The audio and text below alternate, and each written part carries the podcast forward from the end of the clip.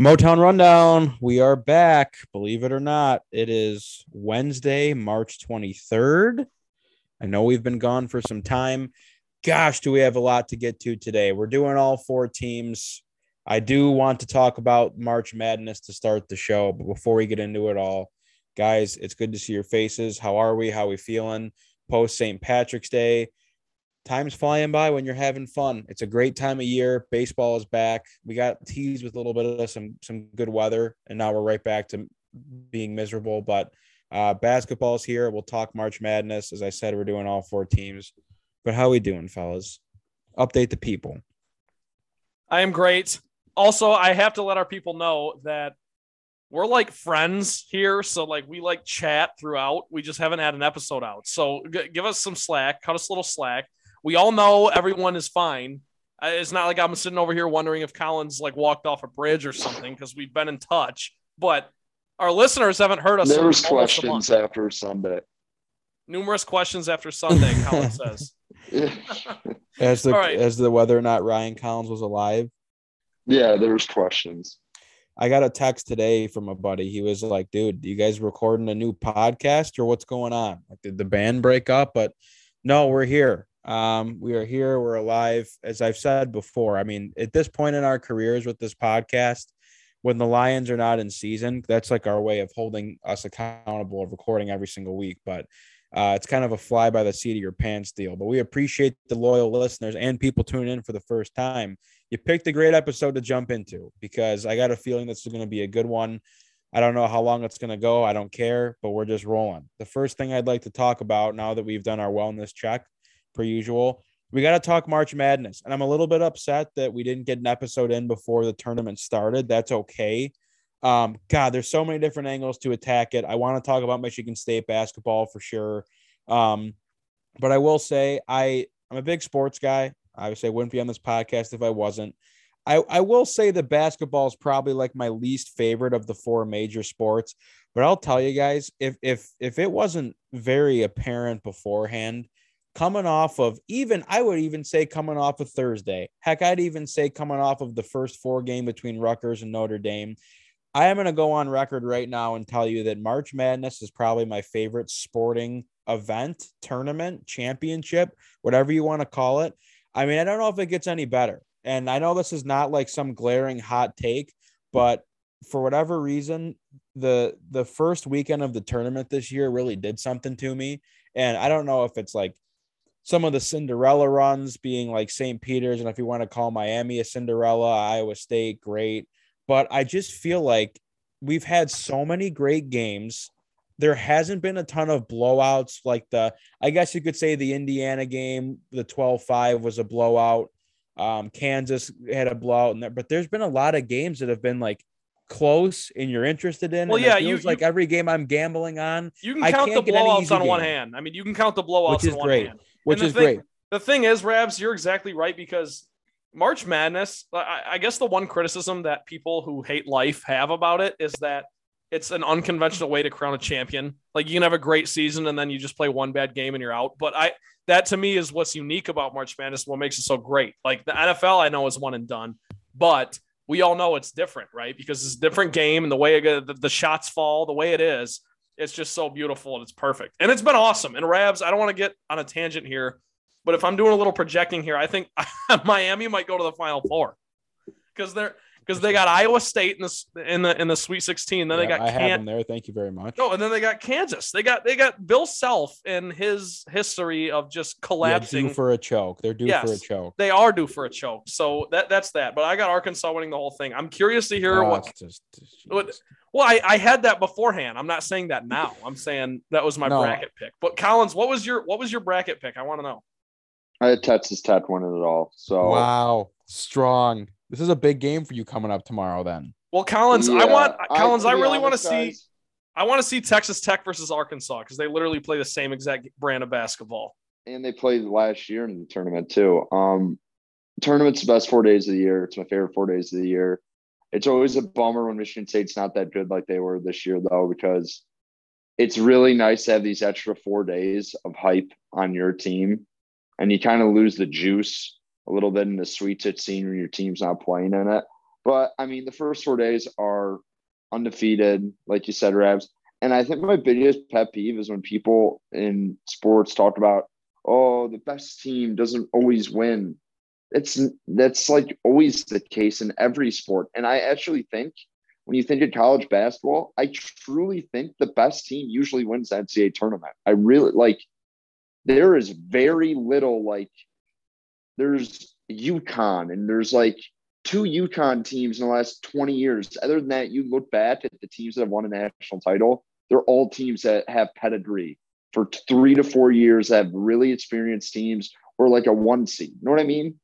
So I, I just I always hated that argument, but I love the tournament. It's my favorite time of the year. It's the best. College basketball is my favorite sport, period. So I don't know. I was just, Uh, this was, and I, I will say, going back to college, and this was probably for any of the kids listening out there, I advise you to go to class. You, you, you, and your family. And it's your, not this. No, it's the you don't go to class on Thursday or Friday. Okay, That's so the I correct advisement. so back to my back to my point. I would I would probably tell you that throughout my four years in college, I don't think I missed like I saw a part of every single game. I don't know if I went to class the Thursday and Friday that the tournament starts in any of my four years. Beside the point, I advise everyone to go to. Well, class. the beauty of college is half the time is you didn't have classes on those times. Like you would have a 10, 20, and then maybe you have a later class in the day, and you're like, oh, I just skip that one. Right, And you right. either don't have a Friday one. That's why college Right. is so great. But fair um, enough. Yeah, It's it's uh it's fantastic. it's just like the non the nonstop basketball and how every game like there's something to every game. And, and like I said, this year there's only been like a maybe a handful of blowouts, which always helps. But just the fact that I'm trying to think back to what I was at least Saturday and Sunday, I had some time to like sit down and watch all the games. But it's just like from noon to literally midnight, you're just sitting there watching basketball. And as I said, it seemed like every single game that I was financially invested in, I couldn't just get a breather where I was just sitting there watching and enjoying. Okay, what's in the bag?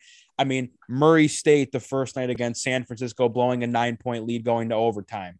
Back and forth between Illinois and uh, whoever they played, Houston, like all all these different things that just make it so amazing. And it's like you're sitting there and you're sweating through a game and you're like on the ground as the game comes to a close, and you look at the clock and you're like, oh, the five o'clock game just ended. I still have like five more games to get through the end. It's unbelievable. And the fact that the fact that the tournament started on St. Patrick's Day, I don't know if it does it every single year, but I was out in Ann Arbor on St. Patrick's Day, tough city, but I had a It good doesn't, But it, it was, I mean, just the icing on the cake. Like I was having a good time. Vibes were high. It was a beautiful, beautiful, beautiful day outside.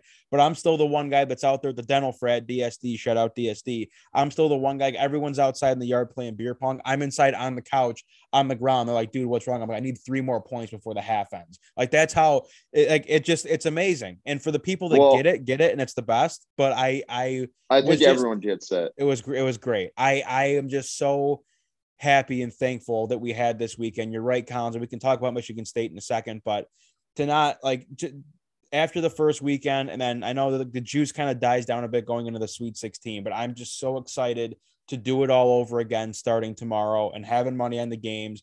My bracket right now, I'm in like the 60th percentile. I don't think I've had a, a there has not been a year in my life where I have had such a bad first day and first two days. The first two days don't matter. You just need your final four teams to survive. Yeah, but I had Iowa in my final four, and I had Kentucky in my national championship game. It's been great watching Well, St. who's- Peter's, though. Who's your champion? My champion is Arizona, and h- again, we talk about I don't I don't get any easy games. I got to watch TCU, who I didn't even know TCU had a basketball program, and I'm watching that. Shout game. out That- that, Jamie was an unbelievable game too. Unbelievable game.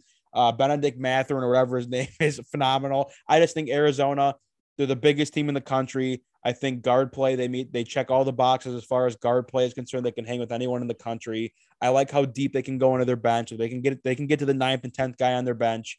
I, I I just thought they had the juice. They got the moxie. I like it. Pac-12 champs, conference of champions. So that's my team, and they gave me a scare against TCU, but it's but it's They should have lost. They got a gift from the officials, but whatever. did. I'm Um, not gonna I'm not gonna lie. They- yeah. Um, yeah. I, I, I don't want to like break down my bracket, but I, going on Michigan State, it just Sunday absolutely ripped my heart out, and it shouldn't have ripped my heart out because this team's not that good.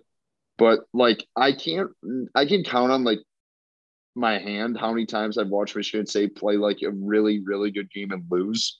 And that had to be like the last I, I can't even remember the last time in the tournament it's happened where they played really, really well and lost. And they just lost to a better team. It was very demoralizing. Anyone who was like, Oh, I was happy for the fight, I was like, not necessarily. Like for Michigan State, we're supposed to have great talent and we probably played our A plus game. And I know Dude played their A plus team, but we still lost. That sucks. I don't know. Yeah, Collins, I will say. Uh, so I had the privilege Yeah, of Trent, being, you were there. Trent, Yeah. you were there. Give us the give us the whole shebang. Well, the the atmosphere was absolutely incredible. It was the best I've ever been in. I don't think I'll ever be in a better one. I will say Bon Secours Wellness Arena, or whatever the fuck it's called, is terrible. That place is an absolute hack job. Rabs, it's a It hockey is an arena. ECHL arena. Yeah. yeah, yeah. So I don't, I don't know. I, from the from that standpoint, what do I'm you not mean sure. atmosphere? How why was the atmosphere so good? because because it was just amazing. Like, um, I mean, it was mostly Duke fans, obviously, because it's from you know it's a couple Home game hours. for Duke. Yeah. home game a for Duke, lot, but but there were a fair amount of Michigan State fans, probably like a fourth of the arena, considering the circumstances. That's like a good amount. And then just you you you know when like okay, so obviously have the you ever been Trent to uh NCAA tournament first and second round? No, so this is my third year They're covering awesome. the team. This is my third year covering the team, and my first year being able to go to a game because my first year there was no tournament. And my second year they didn't let us go because they were like doing they weren't letting student media go. So I finally got to go. I was very grateful. The Davidson game was awesome. But my point is, um, so the Duke game, when they do the starting lineups, they alternate. They go like one and one and one and one for each team. I hate And it.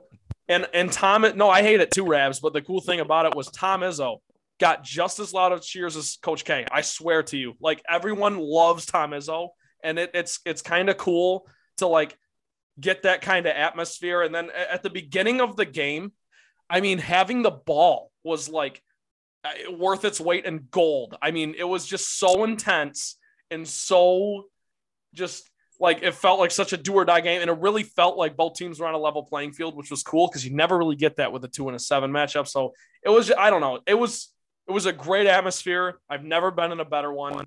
The arena kind of stunk, but I, I I will say that that was awesome, and and and it sucked that we lost, Collins. I agree.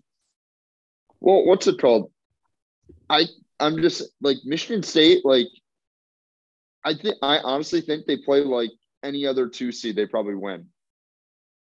Well, I don't necessarily agree. I- I, think Duke was the worst two seed. I don't I don't disagree with that, but I also think Duke played out of their minds in that first half. Well, yeah, and maybe that's what it takes to to to beat Michigan State. I don't know. Like, uh, That's what I'm saying. I'm just Yeah. saying, Trent. They, they played someone who played like they didn't get someone's like B plus game. Like Paolo Banchero is making contested 15 footers the entire Yeah. game, no, and Collins, that's where like you know a lot of times people which say. I oh my god, My- my-. Collins, myself included, a lot of times people say, "Oh, coaching wins in March or seniority wins in March," and I and I would agree with that. But like, let's be honest about it. Probably eight times out of ten, the best player on the floor wins in March, and that's what Banchero was, and he showed that. And you were right. So that just it sucked that you got to go out that way because you're right. The the Spartans played as good of a game as they have all year, and it just I think they're going to be good next year. I think they're going to be good. No, they're gonna be really good. I That's think. all- I mean, whole different conversation, but they go to the transfer portal, they get another big. They're going to be right back, man. Be- and, and obviously a lot better. I think they'll be like a top three seed next year.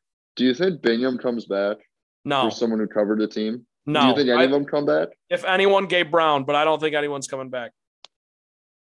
I heard what was that Tyson Walker Instagram posted Joey Hauser's return to Joey Buckets. You see that? Yeah, I think that was just referring to like the he dropped 27. I I don't think any of them are coming back. Let me put it that Dude, way. I, I I would say all three should come back. You really? Well, you don't think I- any of them come back? What the hell is Marcus Bingham gonna do? Marcus Bingham will get he'll get drafted. He'll get Nah, drafted. to the. NBA? Yes, in the second round, he'll get drafted. He can knock down No threes. shot. No, yes, he will. He'll get drafted like in the 40s, like comfortably. He can't play 20 minutes, Trent. Well, I know, but you know how this works. They draft on potential. I know he's a senior, but Whatever. someone someone will draft him just because he's 6'11, can shoot, and he can block a lot of shots. So someone will take him. Hey, I'll just say for my two cents on the Michigan State basketball, I did not think that the Davidson game was going to be a problem for them, and I maybe I was not. Davidson was good. Yeah, it was. I mean, it, it ended up being also a really good game. Also, my dumbass taking Michigan State minus one instead of just the money line, and I actually got screwed on the last play of the game. Well, that line was all over the place. Yeah, then it got the plus one, so I got it at a bad time. Yeah. Either way, but I just said like, hey, get do your job and get through the Davidson game because you're you're supposed to win that, and they did. Everything else is going to be gravy. I was so happy with how they played against Duke. And when they ended up going up five or however much they were up, that that was kind of when the switch flipped for me, where I was like, okay, like win the game now. Like now you should win. You you somehow got yourself on top. You should win this game. And they played a great like 38 minutes. And in the last couple minutes, it just all, all kind of fell apart. And you really saw like what were everyone's frustrations for Michigan State basketball all year long kind of came to fruition because it was just sloppy and the the shot selection wasn't great and it was just a mess. And it, like you said, Collins, it ripped my couldn't heart play out. in the have been half court.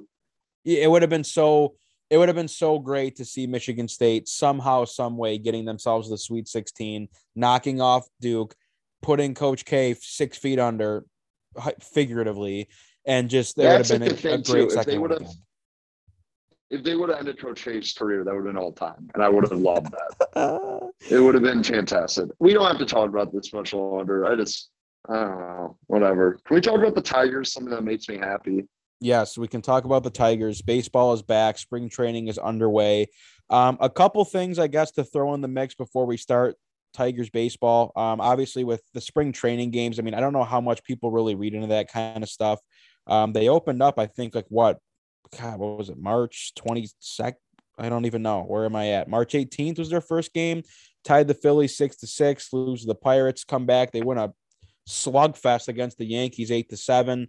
Um, and they drop back to back games against the Blue Jays and Phillies. They tie the Pirates um, today, six to six as well. So, again, don't know how much people read into it, but um, what people I think should be happy with is, you know, the lineups that come out and they, they look strong. I mean, Torkelson's in the lineup every day, Riley Greene's in the lineup every day. Um, I think I saw Derek Hill hit a homer today or something. Something I saw his name come across my Yeah, phone. he hit an Apple bomb today. Yeah, so I don't know. I don't know how we want to attack this. I did want to mention before I forget to a couple signings that the Tigers did make. Um, signing my guy, who I think is going to be my Tiger for the foreseeable future, is Andrew Chafin, left-handed pitcher. Um, I'm trying to think if he's been kind of all over the place. He pitched for the Cubs, the Diamondbacks, um, but he's a lefty. He had a really strong year last year. I believe he was traded to the Cubs midway through the year last year and ended up finishing pretty strong. I think his ERA was like below two um, as that season progressed. Was he? I thought he got traded to the A's. Uh, may, uh, might have been the A's. I don't know. He was traded somewhere. He's I thought he was on the A's bit. last year, but I, to be honest, Raps, I had no idea who he was until we signed him. I like his mustache. I like his mustache and his hair, and he's a bigger, chunky guy, so we appreciate that. Um, Tigers also signed Michael Pineda, um, big right-handed pitcher. Whatever. uh, most formerly playing for the Twins. Is that the same guy that had, like? There's that video on YouTube of he had pine tar on his neck when he was playing. Yeah, I remember watch. I was on spring break in Punta, uh, not in Punta Cana, in Myrtle Beach, my sophomore year of high school, watching Sunday Night Baseball, and him getting kicked out in the first inning for having stuff on his neck. Yes, so that is our no- uh, that is our Michael Sox. Pineda. Fun he has gained he has gained a hundred pounds since he was playing for the Yankees. Yeah, He he's a big boy. He pitched on the Twins too. They gave him a decent contract. Yeah, so that's where he was uh, most recently. But other than that, I mean, you, you see guys like like was it Cody Clemens, Casey Clemens? What's his first name? Cody Clemens. Cody Clemens is getting some time. Um, that Ryan Kreidler, the shortstop, uh, was also I saw he had a grand slam today. I'm pretty sure. So Did you guys Um, hear Shep's call on grand yes, he lost his mind. Yeah, it was great. At- when Dickerson's Dickerson's is throwing about his call, I said, "Oh, it's gone." Yeah, baby, woo! yeah. Yep, that's uh Matt Shepard for you. But yeah, I mean, I guess I don't know. Thoughts, opinions on the signings or just how the roster's shaping up. I think we still probably have uh maybe another week until we get into like who's going to end up making the roster, who's not. Uh, opening day is on April 8th uh in Detroit, which is awesome. They start the uh, season at home. So that'll be a big day in Detroit. But yeah, I don't know how we want to attack it, but Tigers there. baseball back. It's looking great. Okay, Bueller. Collins, do you want to do you want to start or you want me to go? Bueller. I don't know if he's frozen or if he just what is he doing? What's it called? Can we attack it first by because every Tigers fan I talk to, Do you not hear me? No, Am I we heard? hear we you. do. It's it sounds I like you're talking through a potato chip. heard? We hear you. We can't. Your face isn't moving on Zoom, but we can. hear you. Did did we did we preference? Did you guys preference that my I'm on my phone right now because I don't have Wi-Fi? Yes, No, let me do did it right now. Collins is not on his preface it. iPhone. Ryan Collins is using his iPhone. Disclaimer. Disclaimer: Ryan Collins has his AirPods in. He is using his iPhone because he is dedicated to the craft. He does not have Wi-Fi in his house somehow, which is strange because he is in a, uh, lives in a very affluent area and went to a private school. But he does not have Wi-Fi today. But he's doing his best. So thank you, Ryan Collins, for your service. You may continue now that we see. Well, I if you guys can't hear me, whatever. If you, I, I don't know if I can be heard or whatever. But my question was, I think for every Tigers fan, basically is the what is your feeling on Tork and Greene, and if you don't want them on the opening day roster, why? Well, yeah, I think I think they both should be on the opening roster because I don't see why not. We laid out last year at the end of the year kind of like what the what next year's rotation should be in terms of the hitting rotation, pitch, all that good stuff. And those two guys were both on there for all three of us. So it's just good to see that they're both kind of holding their own in the pre and what is it? The grapefruit re, the grapefruit league. yeah, I think they're in the, yeah they're in the grapefruit. Yeah, Riley Greene cranked a homer in an 0-2 count the other day. Like, I'll take it, man. I, I just these guys and Rabs. I know you're a Victor Reyes guy. He has now become your perfect like fourth outfielder. So there's just I'm getting off the rails, but to go back to the signings themselves, I think it's cool because you bolster your bullpen. Obviously, an area where the Tigers have struggled forever, and you finally have some juice going into the season. A team that you think might be able to make some noise and you bolster the bullpen a little bit and do your thing, especially in a year where Spencer Tor- not Spencer, Spencer Turnbull is uh is not going to play, right? Because of his Tommy John. Yeah, I don't know. There was I was reading something Yeah. that, like he's going to arbitration with the Tigers now with his contract, which is expected. Which I don't I understand. Well, he's hurt. I think Why- that's the thing is he's trying to get paid. And They just pay him that. Yeah, but it's uh, it, Rabs. It's not like over three million dollars. It's over seven hundred k. oh, is it really? Yeah, Well, it's not. It seems like we're in the pinching penny pennies days of Detroit Tigers baseball, unfortunately. So, who knows? No, I. But either way, I Trent, I would agree with you as far as the two guys that were mentioned being on the roster. I, I mean, so far through a handful of spring trainings games, I would say, yeah, why not? I just think that you're in a spot to where it sets up perfectly that it sounds like Miguel Cabrera. For I read this earlier on Twitter, so who knows if it's correct or not, but it sounds like Miggy's a bit more comfortable with taking less time at first base. I know that was one of his things that, you know, AJ Hinch wanted to get him time at first because he likes playing first. And I always say that he's not as bad of a fielder as people would think, but um, I, I know like the, the Spencer Torkelson experiment with, with like him, oh, we're gonna try him out at third base. I don't know if it was just like smoke and mirrors or what it was, but I mean he can he can be he should be your first baseman on opening day. I have no problem with that whatsoever. And you know, if the, if the spring training progresses and they feel like he needs more at bats in AAA, like I guess that's fine. I don't know how much AAA ball, if any, he got in last year with Riley Greene. he um, I would- played for about a month on the Mud Hens. good inside baseball there as, as a Toledo guy, Collins. Yeah, I would. I mean, I don't know. I would say that Riley Greene, I'm probably more comfortable with having up than Spencer Torkelson. I just I feel like the bat is more consistent from everything that I've read and that you've seen as far as the sample size last year in AAA and in minor league ball. But I mean, this is you know I've I have been talking about the outfield for the last it feels like two years with you know, Collins, you or, or Trent, you say that Victor Reyes is setting up to be the perfect like fourth outfielder. Uh, to that, I would say I don't know because you have Robbie Grossman that you're going to have to play every day. You have Riley Greene that you're now going to want to play every single day. You have Daz Akil, Cameron. no, no, Akil Baddoo. I think I think it's I think Akil it's Bad- Baddoo. it's Baddoo Derek Gross Hill, it's Bad- it's Baddoo Grossman and Greene every day, and then I think Victor Reyes kind of shuffles in. If I have to kiss goodbye to Derek Hill, I know he's young, but he has been around for a bit. He's gotten a few shots. So is Reyes. But I just I read a column the other day about how Reyes seems to have found his velocity a little bit more. So I, I again I don't know. I haven't been watching a ton of the Grapefruit League. We'll Reyes find out. gained twenty pounds. Yeah, yeah. Really? Okay, so may, maybe that's the key, Collins. That's again very good inside Dangerous. baseball by Ryan Collins. But I guys, I literally ever since Michigan State lost, I've just been all in on Tigers. That's all I have. Okay, well, no, Collins, I love that. But my my point in saying that was simply just I read this thing about Victor Reyes. I don't think he's a starting caliber guy anymore, given the roster you have. I definitely think like uh, last year, Rabs and I were on our high horse about Robbie Grossman every other show, and Collins was always the voice of reason. Like, hey, guys, he's good. He hits for contact. He's he's got the best numbers on the team in terms of getting on base. So I get that. So he's got to be out there. Then obviously Akil Baddoo has to be out there because you want him to take a step and then you got to get Riley Green going. So I think those are your three guys. Uh, you can argue whether or not uh, Greene's probably the center fielder, and then you can argue whether or not to put Grossman or Baddoo in left and right and what what what have you. So I don't know. That's kind of what I got. And Victor Reyes, your fourth guy. Daz Cameron's I, your assurance guy. I I I personally think Derek Hill needs to be on the roster. Well, I think he has to be on the roster for sure. I just don't think he's a starter or even your fourth guy. He is elite, elite in the field. And he actually brings you something in a substitute capacity where you can bring him like, hey, maybe maybe just doubled in the top of the eighth. Let's go put Derek Hill because that's what? A single, he's scoring. It doesn't matter where it's from, he's scoring.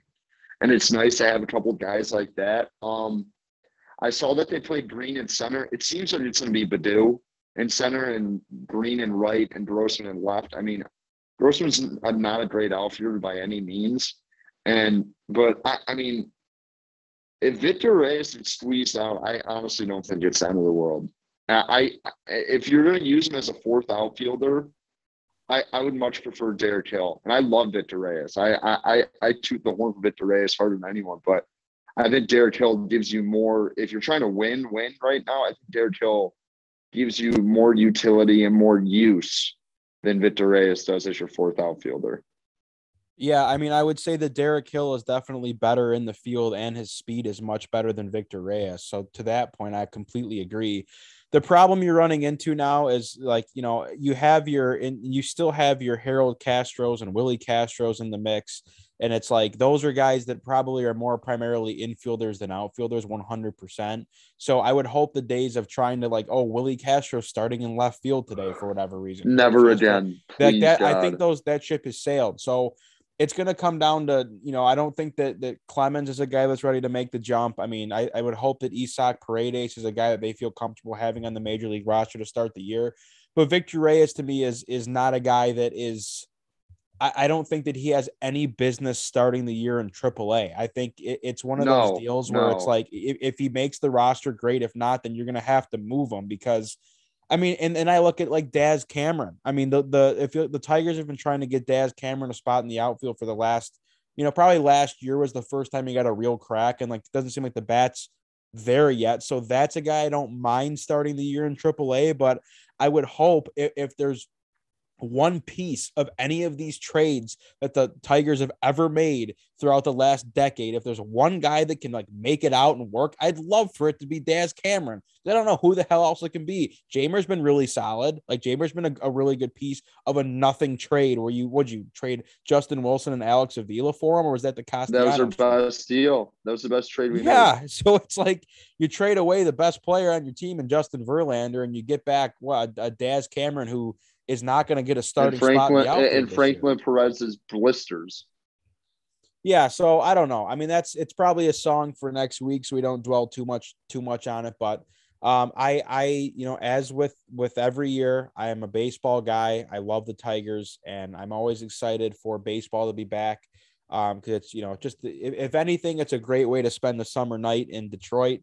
Um, but more so than that, I would say that I think that this team is really making another has had another good enough off season to where you're excited to watch the team, and now you're going to have your you know your Riley Greene and your Spencer Torkelson are going to be your Lucas Raymond and Mo Seider of the Detroit Tigers, and that should excite people because it's been giving people juice all year long for the Wings. And so now that you're going to have those guys, I would hope they make the opening day roster, and I'm excited. To me, you know, I'm ex- I, I as far as pitching goes is going to be another big question mark. Um, I, I, there's I feel like there's a lot a lot of names in the mix that I'm not even thinking of. The Alex Langes of the world, the Funkhousers. Um, you know, oh, Joe those Jimenez. I see guys. somehow somehow Joe Jimenez is still playing for this team, which is unbelievable. So we'll see. I don't understand how that's even happening. I don't understand how Jimenez is on the team. Hey, come on. He was an all star like three years ago. because they had to send one. I'm kidding. I know. That's why Greg Soto went last year. But my closing thoughts on this, if I even have any, are that Collins said something interesting about five, ten minutes ago about how if you want to win this year, and I forget what his point was. It was something about I think it was Derek Hill or something like that. But like that's the thing is we're at a point with the Tigers where they have a legitimate chance to compete for something. I texted you guys last Saturday. I was like, I'm all in on the Tigers this year. That's not a hot take. It's just like I'm all like, let's let's actually do something. Like, come on, let's win some games this year. Let's be that five uh, or well above 500 team that they were from you know May until September. Like, let's actually do that this year. You know, that's where I'm at with this team. And the pitching rotation, too, which we didn't talk about and we don't have to. They can but, beat the White Sox. They yes, can beat the White Sox. Yes, Collins. Collins I, I totally agree. They can totally beat the White Sox. And you catch a couple breaks and you can find yourself in the pennant race. And like in September, I'm in. I'm in. So we'll talk about. I just. Go ahead. I just truly think the White Sox, they have a very nice lineup. They let Rodon go and I get that Giolito. I, I just they're I, I think they're beatable. I don't think it's like this thing. They have some really nice pieces like Jimenez, Robert. I, I just I don't think they're the juggernaut that I think a lot of people kind of thought they were going to be when this rebuild kind of ended for them. Like I do think the Tigers have the pieces where they can compete with the White Sox for a division. I'm not saying they're going to win the division. They can easily compete. Um, I would also say to end Tigers talk, real slap in the face that Carlos Correa is a Minnesota Twin, and that he got such a friendly deal that was like an absolutely nothing, like three years, thirty-four million a year type deal. Like I, it just the biggest slap across the face of all time that you're going to have to watch him play in your division. Well, it's a one-year deal, basically. Oh, uh, does he have opt-outs after the first both year years. He has opt outs after his first and second year. Interesting. Yeah, I guys, I'm excited. I'm excited to watch the to watch the Tigers. I mean, even just looking at their roster right now, and you know, you're not like the like Michael Fulmer. He's still on your team. I mean, like just looking up and down the roster, it's it's going to be exciting. So, um, Tigers baseball is here, which is great. I love it. We love it. Um, and I guess we'll we'll table discussions for now, and we'll be back at it next week as spring training continues on, and we're getting closer and closer to opening day. Um, now to cover team number two, let's talk some Pistons. Um, Saddiq Bey had a really big night, uh, probably a week ago or so, with dropping 51 points. Um, I think they played the Hawks tonight. Not sure how that one ended up, but I'll turn the mic over to you guys to give us some Pistons updates. Well, okay, so the the I, I again I don't have we haven't talked in three weeks, so, so it's, it's, not, like, I, can, I can't really retrace. No, they won by thirty. They were winning by thirty at least. Yeah, yeah, they they beat the Hawks by twenty tonight, which is awesome. The Pistons now have twenty wins. They are in the twenty win club along with twenty seven other NBA teams. Uh, but look, the thing with the Pistons right now is Marvin Bagley's playing really great, which I love. Dwane Casey finally started Marvin Bagley and uh, Isaiah Stewart together, and they both had good games which I love. The Pistons and Collins, you're probably more uh, equipped to rant about this, but as you look at the schedule, there are a lot of winnable games left in this last like little 12 to 15 games they have left. So I want your take on because you're obviously a you're you're kind of a tank guy. So I want I want to hear what you got to say. Well, I think there's what's it called? I think there is value in like losing and winning whatever i mean winning at the end of the year with your losing team to build some like identity but like we're at the point of the year where it's not gonna like complete like i've this last like three week month stretch of the pistons they've been pretty solid and i think they've done enough winning in total where you kind of have that winning identity especially with Cade Cunningham who's just like yeah I, I, the only way to describe Cade Cunningham is he is a winning player like that is who he is that is what he does that he doesn't have some overwhelming still. He's just a winner. That's just how he plays. So at that point, I don't think it's a matter. But like we are so close to the end of the season, they should not be playing Cade. They should not be playing Saddiq. They should be trying everything they can do to lose these games because I truly believe if they're able to get a top four talent and a pretty good draft and they're able to hit, and I know it's hard to hit on two straight draft picks, But if they're able to hit on this draft pick, I think it like changes and speeds up this rebuild immediately. Like immediately. You want to go on free like and it completely changes the conversation from oh this Cade Cunningham, you got to build around him, you got to find some other pieces. Saddiq's a nice piece. Oh, we have a number two already. Awesome. We're gonna be awesome for 10 years. Now let's start build like I you can start building immediately after that. So and I'm not saying if they fall outside of the top four, it's like a disaster or something like that, but you should give your chance, your like your organization the best shot for a generational talent, and that's the best way to do it. And you're at the point of the season where it doesn't benefit you at all winning these games. I truly don't believe that because it, you've already seen a huge sample size of these guys all playing together.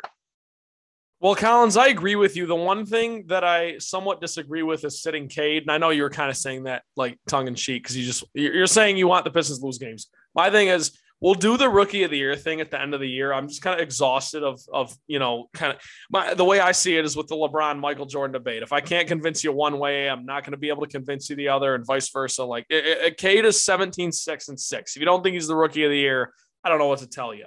Here's my thing with the Pistons and Collins. I completely agree with you. If they're able to get a second overall pick or or a third, even you know a, a top three pick, just like they were able to last year, because they get those top three odds, then I think you're really looking at some. You're looking at a team next year that's at least in the play-in, maybe lurking in the depths of the playoffs, which is awesome. But uh, my my my reasoning in saying all that is you already have Cade Cunningham. He's your winning player, as you said, Collins. Then you've got your number two slash three in Saddiq Bey. You've got your number two slash three in Marvin Bagley. I think what Marvin Bagley has done already in his 10 or so games with the Pistons is he's proven that he should be re signed in the offseason. The Pistons have the money to do it, so they absolutely should. Then you've got your rim runner and Isaiah Stewart. You've got your wing scorer and Hamidou Diallo when he's healthy. You even have your like bench four guy and Kelly Olynyk. And say what you want about Jerami Grant. I would like him dealt this offseason. And I think Collins, you would agree. But you take that little core that I just mentioned, and, and I also didn't even mention Killian Hayes because you know he hasn't been great. He's a project, but he's your backup point guard right now, and he's it works. So you take that core and you add in another top three pick, as Collins mentioned. You're looking at a team next year that can absolutely make the plan. I would absolutely beat the drum for to, to hit the Vegas over for wins, whatever it is next year. You know, this year I think it was like 34 something. I thought it'd be a lock and it wasn't. But uh that that's that's about all I can give. I don't want to I don't want to get too far into this stuff because you know we're kind of we're kind of rearing our ugly head here as the Pistons get down the season. There's not a whole lot to talk about. Obviously, Saddiq Bey dropped 51 a couple weeks ago, so it's hard to. I, yeah, go for it, Collins.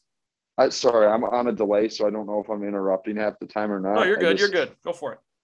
What's it called? I every game I watch the Pistons now, and it's been like this for I think two months now. I enjoy it, and they play yes. good basketball. Hell yeah, yes, they're very so enjoyable I, to watch. I think that is the one thing, and I know there's been a lot of Dwane Casey stuff, but like, I, ever since Saddiq kind of found his footing a couple months ago, this team's been really fun to watch, and especially since Kelly Olynyk came back because they were just so beaten down at, at, the five and four position. They needed another guy who could actually play in NBA games like Kelly Olynyk. So I just they're fun to watch. That's and I've said that the last couple episodes, but I'll emphasize it again. I just like Cade like Cade gets Trae Young on him tonight in the post. And it's like, okay, mouse in the house. Most guys at that level and his thing will be like, okay, I'm gonna take him. Take him hole. No, Cade gets doubled finds Saddiq Bey in the corner. Saddiq Bey makes that extra pass to Cory Joseph. Cory Joseph hits a wide open three. They just been playing that type of basketball, which is good to see. That and they don't have the weapons to really truly make it matter. And that's why you need to like tank these last 10 games. Like tonight, I I I watched them the first half. I was like, cool. Now let's sit all our starters. Now let's like put Cory Joseph and Rodney McGruder in the backcourt for the second half because we need to lose this game. Yeah, it is weird the way that they're kind of playing chess, not checkers, in the worst way, which is to lose games. But uh, I, I, I Collins, I know exactly where you're coming from. I get it, um, and you're right. I mean, there's not a whole lot to talk about with the Pistons at this point because at this point we're kind of talking about If this was a Piston specific podcast, of course, I would pick through the box scores of every single game of the last three weeks because we've missed three weeks. But like my my thing is, my opinions haven't changed on any of these players. I still think Killian's a project. I still think he's better served coming off the bench. I still think that Dwane Casey is questionable, although I will think he'll come back next year, and he probably deserves to. And that, that's that's about where I'm at. Cade Cunningham's the rookie of the year. We'll revisit that.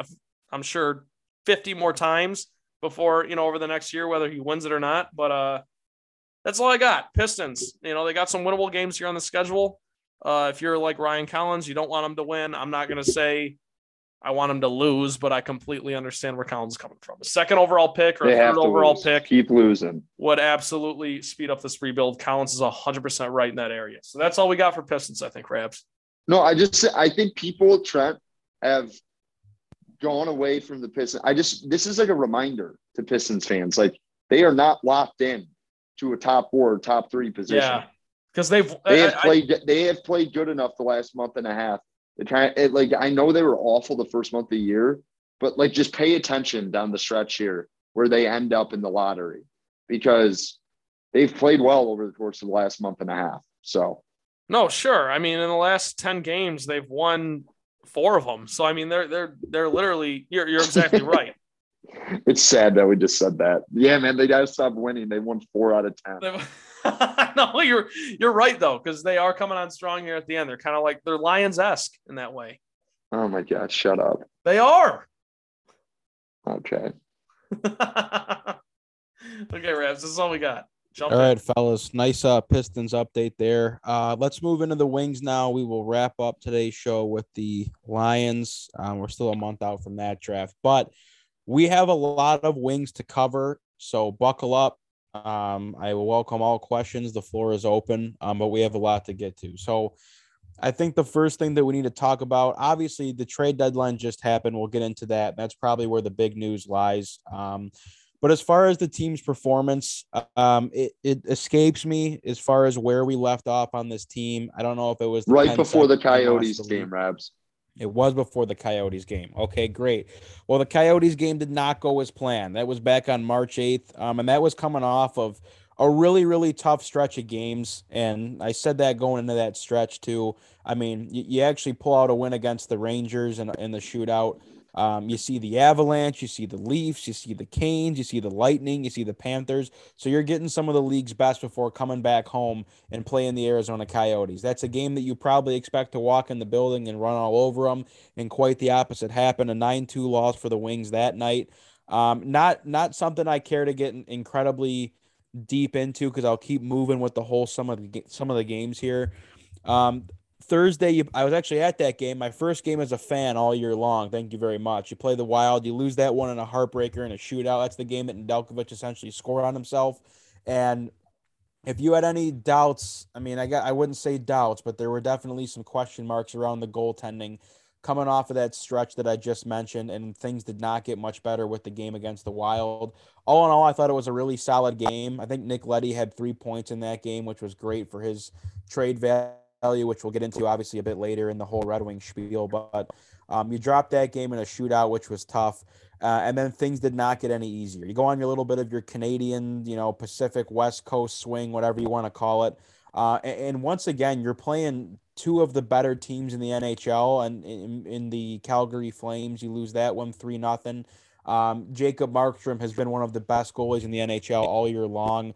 Um, I believe he leads the league in shutouts this year, and you fall victim to that as well. So, um, really, really tough game there to start the stretch, and then you go see the Oilers. You lose that one in a barn burner, seven to five, and you're playing against two of the best players in the NHL, and Leon Draisaitl and Connor McDavid. So, um, we're not going to be easy games, and you know I, you really didn't show up in the Calgary game. Uh, Edmonton, you see a bit more of a spark, but ultimately you lose that one. Um, you do pull out a really nice one nothing win over the Canucks on Thursday um, before you're ending the road trip in Seattle against the Kraken, who is another team that I look at in the similar vein of Arizona as a team that you can take advantage of. Uh, the Wings are up two nothing going into the third, and as the Wings have done really it seems like a lot this year and a lot in recent memory they ended up uh, letting up four goals in the third period they lose that one four to two so that one was crushing um, and you know from I think coming off of that road trip, and the Wings have not been a team that has performed very well on the road whatsoever throughout throughout the entire year. Um, but with 20 games left to play before you come home and you play uh, you play Philadelphia yesterday as we're recording this podcast. Um, there a lot of the juice that I had had for this team faded during the road trip just because of you'd like to think that as a team goes out throughout the year that they continue to uh, to progress and improve upon past games and and can pull themselves together. And it it felt like they took a huge huge step back over that road trip. And you, you played a couple a couple tough teams. I get it. But all in all looking at you know just watching the games they just start so slow. Like every single game, it seems like you check the shots after the first period. And as of late, they've been getting outshot by a ton. And Jeff Blashill will tell you too, they're playing on their heels. The Red Wings are not a team that can afford to sit back in their own end for an entire game because they're defensively. You know, I know you have Mo Seider, which is who has been absolutely tremendous. And you know, we'll talk about the Philly game in a second and a couple of the clips that went viral from him, but you can't afford to sit back in your own zone. And, and, the goaltending as of as of late has really not been all that tremendous. Um, Alex Nedeljkovic has been seeing the majority of the games, but Thomas Greiss has been rolled in there as of late too. He has not been very good. So you're a team that is going to have to win games by being on the offensive, running downhill, uh, and forcing teams to play in their own zone. And when you don't get a jump like that up front, granted, you're missing Tyler Bertuzzi for a couple games on the road trip because of the whole uh, vaccination situation. But when you're not able to, to keep teams in their own zone and you're not getting pressure up front and you're you're you're coming out flat and lazy and slow, you're setting yourself up for failure when you're when you're a team that's built like the Red Wings. And uh, they know that, and Jeff Blashill's talked about that uh, quite for quite some time here over the last couple of weeks. Um, I guess the Jeff Blashill situation, Trent, if you can remind me to get into that after I do the whole trade deadline stuff, because I think that's something that has to be addressed today on the podcast. But um, yeah, so you come back home, you play Philly. Um, Philly is a team that was completely blown up at the trade deadline. Um, they lose their captain, Claude Giroux. Um, some pretty nice return there, but they, that is a team that lost a couple pieces at the deadline, um, and they are really, really hurting for an identity as of now. Um, Carter Hart is, is, has not been having a tremendous year, and he's you know their goalie of the future there in Philly. Um, I think he'll be just fine, but a tough season for them for sure. Um, but it was great to see that you get a six to three win there in your own building. Um, tomorrow, this being Thursday, as we're recording on a Wednesday, they will play the Islanders uh, before coming back home on Saturday against the Tampa Bay Lightning. So um, that'll be a tough game as well. Um, but I think the more important things here, especially for the Red Wings and in the position that they're in, is to talk about some of the players and, and, and player movements and whatnot. Um, one thing that I do not think that we covered um, in the time that we were away from the podcast was the fact that the Red Wings uh, claimed defenseman Olli Juolevi off of waivers from the Florida Panthers. Um, this was a really good move, in my opinion. Um, is a guy that was drafted fifth overall in 2016. Um, has been absolutely riddled with injuries in his in his playing career, and and, and if you look at his stats and, and where he's been, um, I want to say that he broke into the league in like 2018 19. Um, his first full season was with the Vancouver Canucks in 2020 and 21. And I say full season with a grain of salt because he only appeared in 23 games, registering three points um, before then being moved to Florida, where he played 10 games for them with zero points. Um, so a guy that has had a lot of trouble sticking. Um, and, and it's really due to injury. And that's where I think that this is a signing to me that I look at in a similar way that the Pistons did with like your Josh Jacksons of the world. It's a young guy who's got a ton of upside, who's really, really young in his career still and young in his professional career. He's 23 years old, 6'2, 183 pounds, uh, left shot defenseman out of Finland. And, you know, to be honest with you, his you look at his career back in juniors, and there was really no question that he was going to be a, a, highly touted pick in that draft. The year before he came over and I guess started his professional career, um, 30 or 42 points in 58 games with the London Knights in the OHL. Um, so a, a, really impactful career there. Uh, known probably more so as like a really good skater. Um, I, I think that he's got tools on both ends of the ice. I, I think that the, the Wings probably look at him as a guy that can be a puck moving defenseman on the left side, um, which they definitely need. I mean, they need help on the back end regardless. Um, I always thought that he was a tremendous skater, and you really just haven't seen him take that next step in his career. A lot of it due to injury, a lot of it being in Florida, where he's playing with a really good defensive core and hasn't really had the opportunity um, to get as much run. Um, but you bring him over now, and I, I, think it's a great fit, at least to try him out for the rest of the season. Um, if I'm not mistaken, and I'm kind of switching back and forth here on my cap friendly page, um, my favorite website in the world, by the way. Um, I believe that he his contract is up at the end of this year. So I don't think that you're necessarily tied to him. And if I'm mistaken on that, I apologize if you have him for another year. But um, that it's one of those situations to where the Wings bring in a young guy that still has tremendous upside. And for the last 20 games of the season, you just see how he plays. And if, if that's a guy that you're interested in even bringing back. So um, that was a move that was made um, well before the trade deadline. I believe he's played three games for the Wings so far, um, maybe four. He was held as a healthy scratch the other night, I believe, against against Philly. So, um, and that, of course, you know, a, a, lot of that has to do with some of the moves made at the trade deadline that I'll get into in a second. And Gustav Lindstrom um, being healthy to be back in the lineup. So, um, a really nice move there from Steve Yzerman. A a absolutely zero risk, um, all reward if you can get that out of out of Juolevi um, a guy that I'm, you know, just pulling for from the standpoint of he's a he's a fifth overall pick and and you haven't really seen it and in, in so far it's looking like bust. So um, I hope the best for him in his career, let alone playing with the wing. So um, we'll see how he fares down the stretch. Um, and, and now I guess we can get into what we spent the last couple podcasts talking about. Um, the trade deadline in the NHL has come and gone. It was a really, really busy deadline. Um, I want to say that there were a total of 33 acquisitions that were made, which is like the, the most in a very long time at the NHL trade deadline. Obviously, we are only concerned with what the what the Red Wings did. Um, so as far as moves that were made um, a day before the trade deadline, this is a guy that that maybe we really didn't talk about as much in Troy Stecher, and that could have been an oversight on my part. Um, is a guy that was hurt for the majority of the year and then coming back into the lineup um, and it was kind of fighting for time, playing on that third pair. Um, I, I, don't exactly have the number in front of me as far as how many games he did end up getting in with the Wings this season before being moved. Um, but Troy Stecher was traded to the Los Angeles Kings for a 2022 seventh round pick. Um, to me, uh, uh Stecher is a guy that was on an expiring deal. And especially when you bring in a guy like Levy, and as you'll hear me talk about in a second with some more acquisitions that the Wings made on the back end and what you see coming up in the ranks uh, for next season, I, I think it was going to be very hard for Steve Yzerman to bring Troy Stecher back as a guy that really never produced a lot for you on the score sheet. I think he fared just fine as a third pair defenseman. Um, but that's a guy who you look at when the Wings signed him as another guy that actually came from you know Vancouver as Juolevi did in his past playing experiences. We're like, okay, it's a young guy that maybe you can get a bit more ice time. You can let him, you know, open up his game a bit and, and see how he fares. Um, definitely a steady piece to your third defensive pair. I always love when he would play with Marc Staal. Um, but nonetheless, I, I think that this was very clear to you that Steve Yzerman felt like Troy Stecher was not going to be a part of the future plans here in Detroit.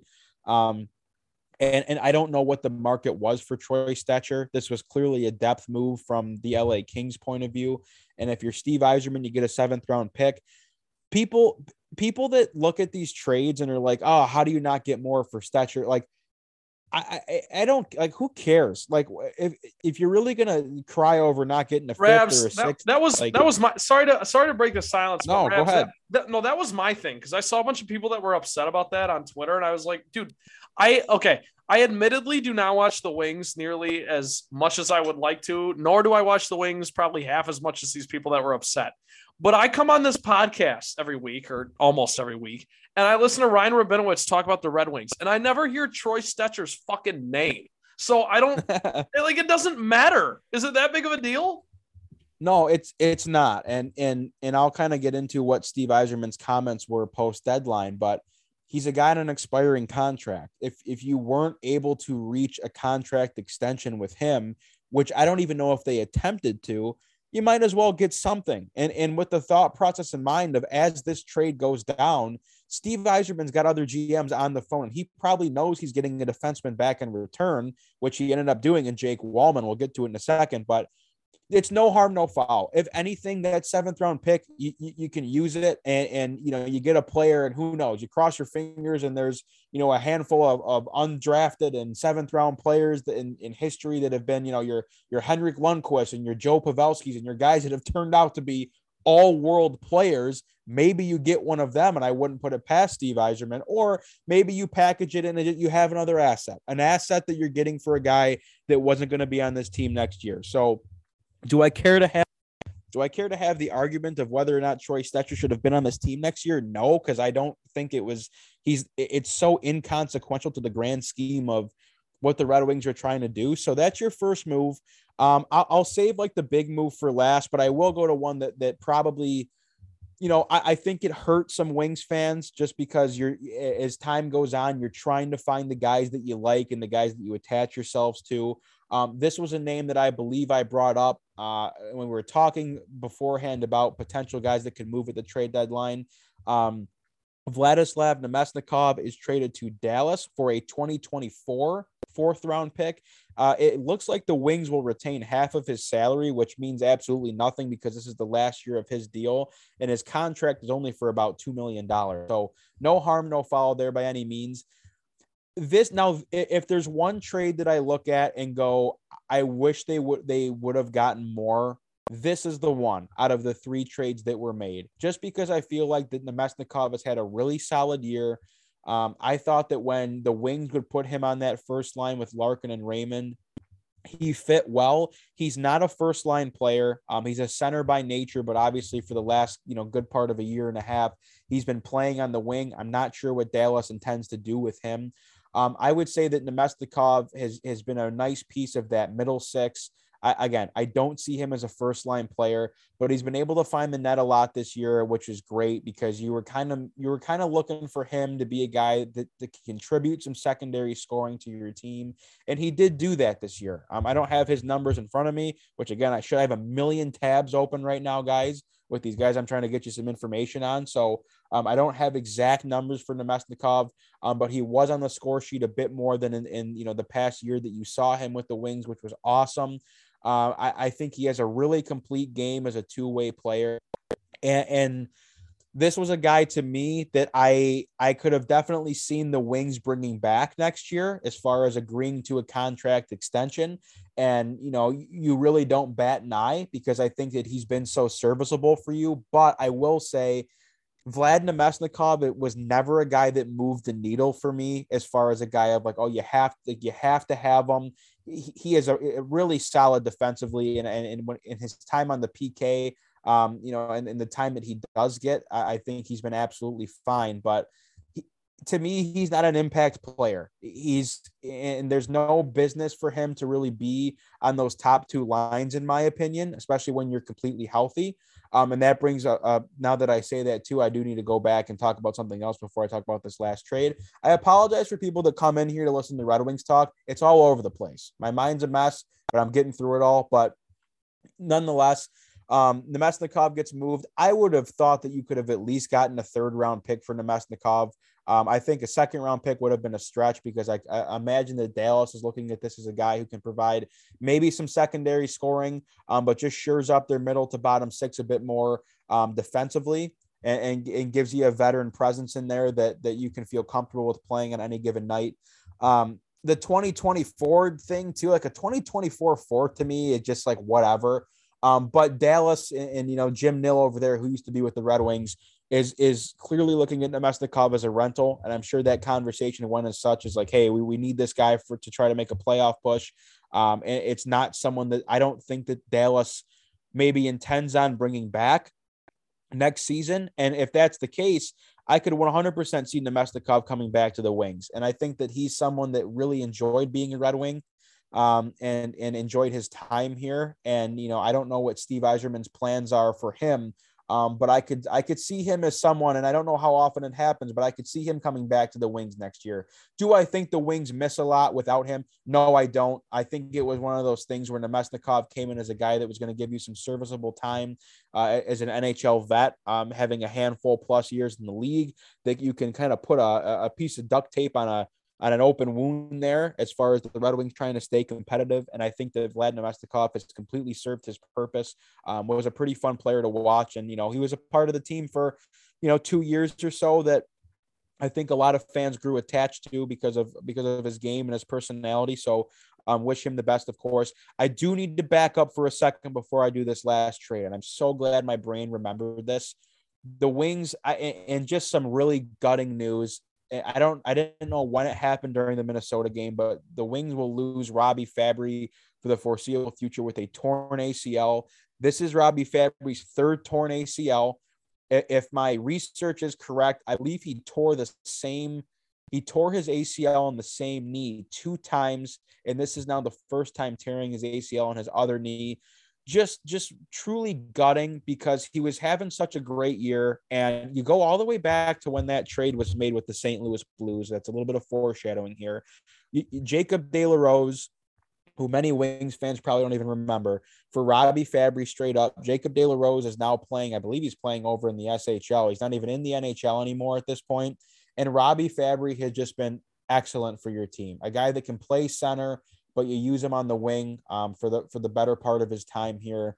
Um, completely competent two way player, has a little bit of sandpaper, is not afraid to mix it up, and has really found his scoring touch. And it's been elevated a lot with Bertuzzi being on that second line with him.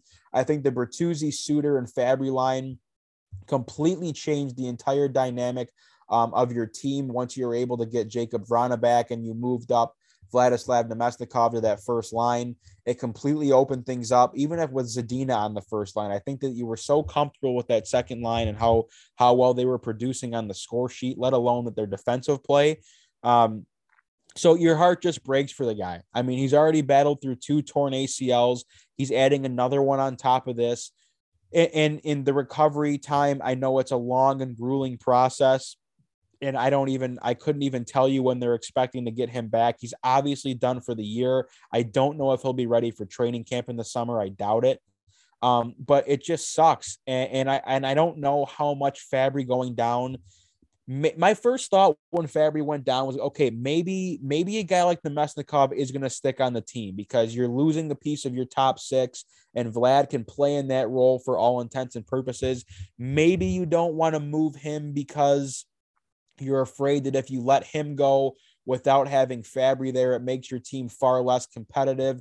Maybe you're now looking at bringing back Namestnikov for another year because you probably won't have Fabbri for the majority of the year next year. So just just crushing. I, I I feel for the guy and for the sake of the team too. Just a really really shitty blow that they get. Um, I wish him a speedy recovery because they're going to need him back in the lineup next year. So a little bit of a speed bump for this whole rebuilding process for Steve Yzerman. But I will wrap things up with the trade talk um, with the biggest trade that the Wings made. Um, one that I don't think surprised anyone as far as the pieces in the trade. So the Red Wings trade Nick Leddy and Luke Witkowski to the St. Louis Blues for Oskar Sundqvist, Jake Walman, and a 2023 second round pick. The Wings will retain 50% of Nick Leddy's salary. Nick Leddy was a guy coming down the stretch that you're like, God, what what is this guy's value? Because he's a minus a million this year.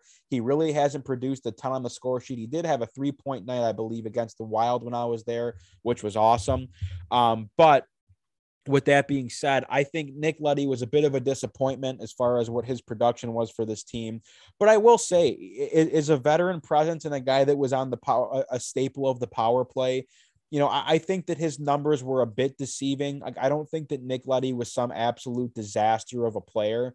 Um, I, I thought, you know, he, he might have been a bit underwhelming on the score sheet, but nonetheless, um, a, a guy that, you know, served his role here on the wings. And I think everyone knew when he came over that this was going to happen eventually. Of you know, once his contract was up, which it's up after this year, that he was going to be a, a, guy that was going to move. And there were plenty of teams out there looking for defensive depth. St. Louis was one of them. Um, so they they get a veteran presence on the blue line that can play on the power play. Um, that's had tremendous success in the league as far as playoff runs and Stanley Cups and whatnot. Um, so I think, you know, from the Blues point of view, I guess, it, you know, it, it makes sense. Um, Luke Witkowski, I, people love Luke Witkowski because he's got the beard and he's a scrappy guy and he likes to fight and he can play forward. He can play D. He's from Holland, Michigan. He played at Western Michigan.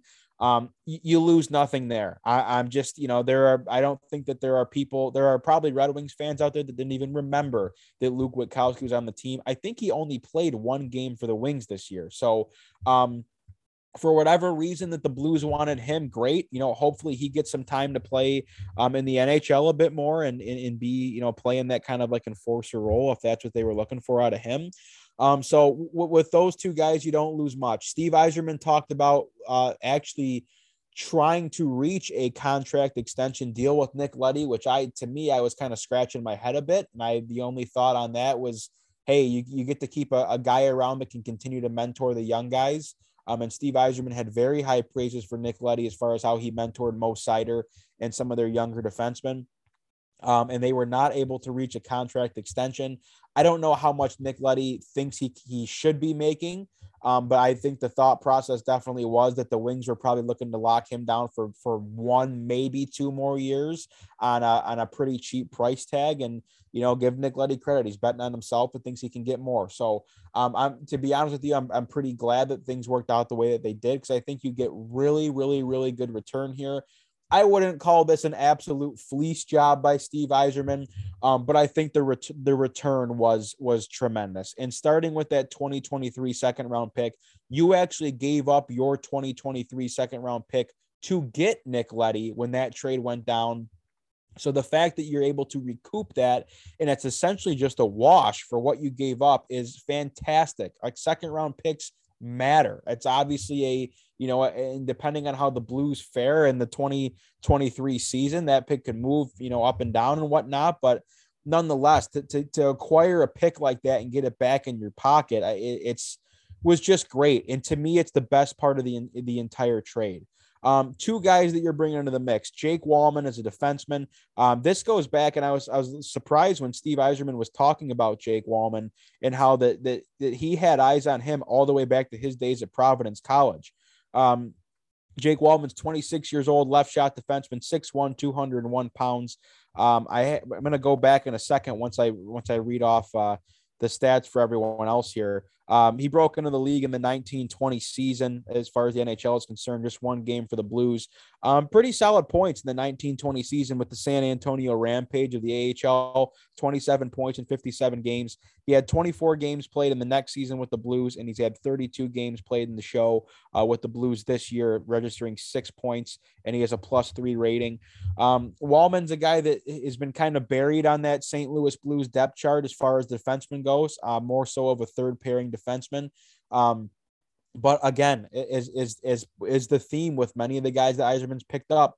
He's a left shot defenseman, which which they've needed, um, and I think that they're going to pair him primarily with Gustav Lindstrom on that third pair. It sounds like, which which to me is great. Um, really really strong skater, Jake Walman, uh, drafted in the third round in 2014 by the Blues.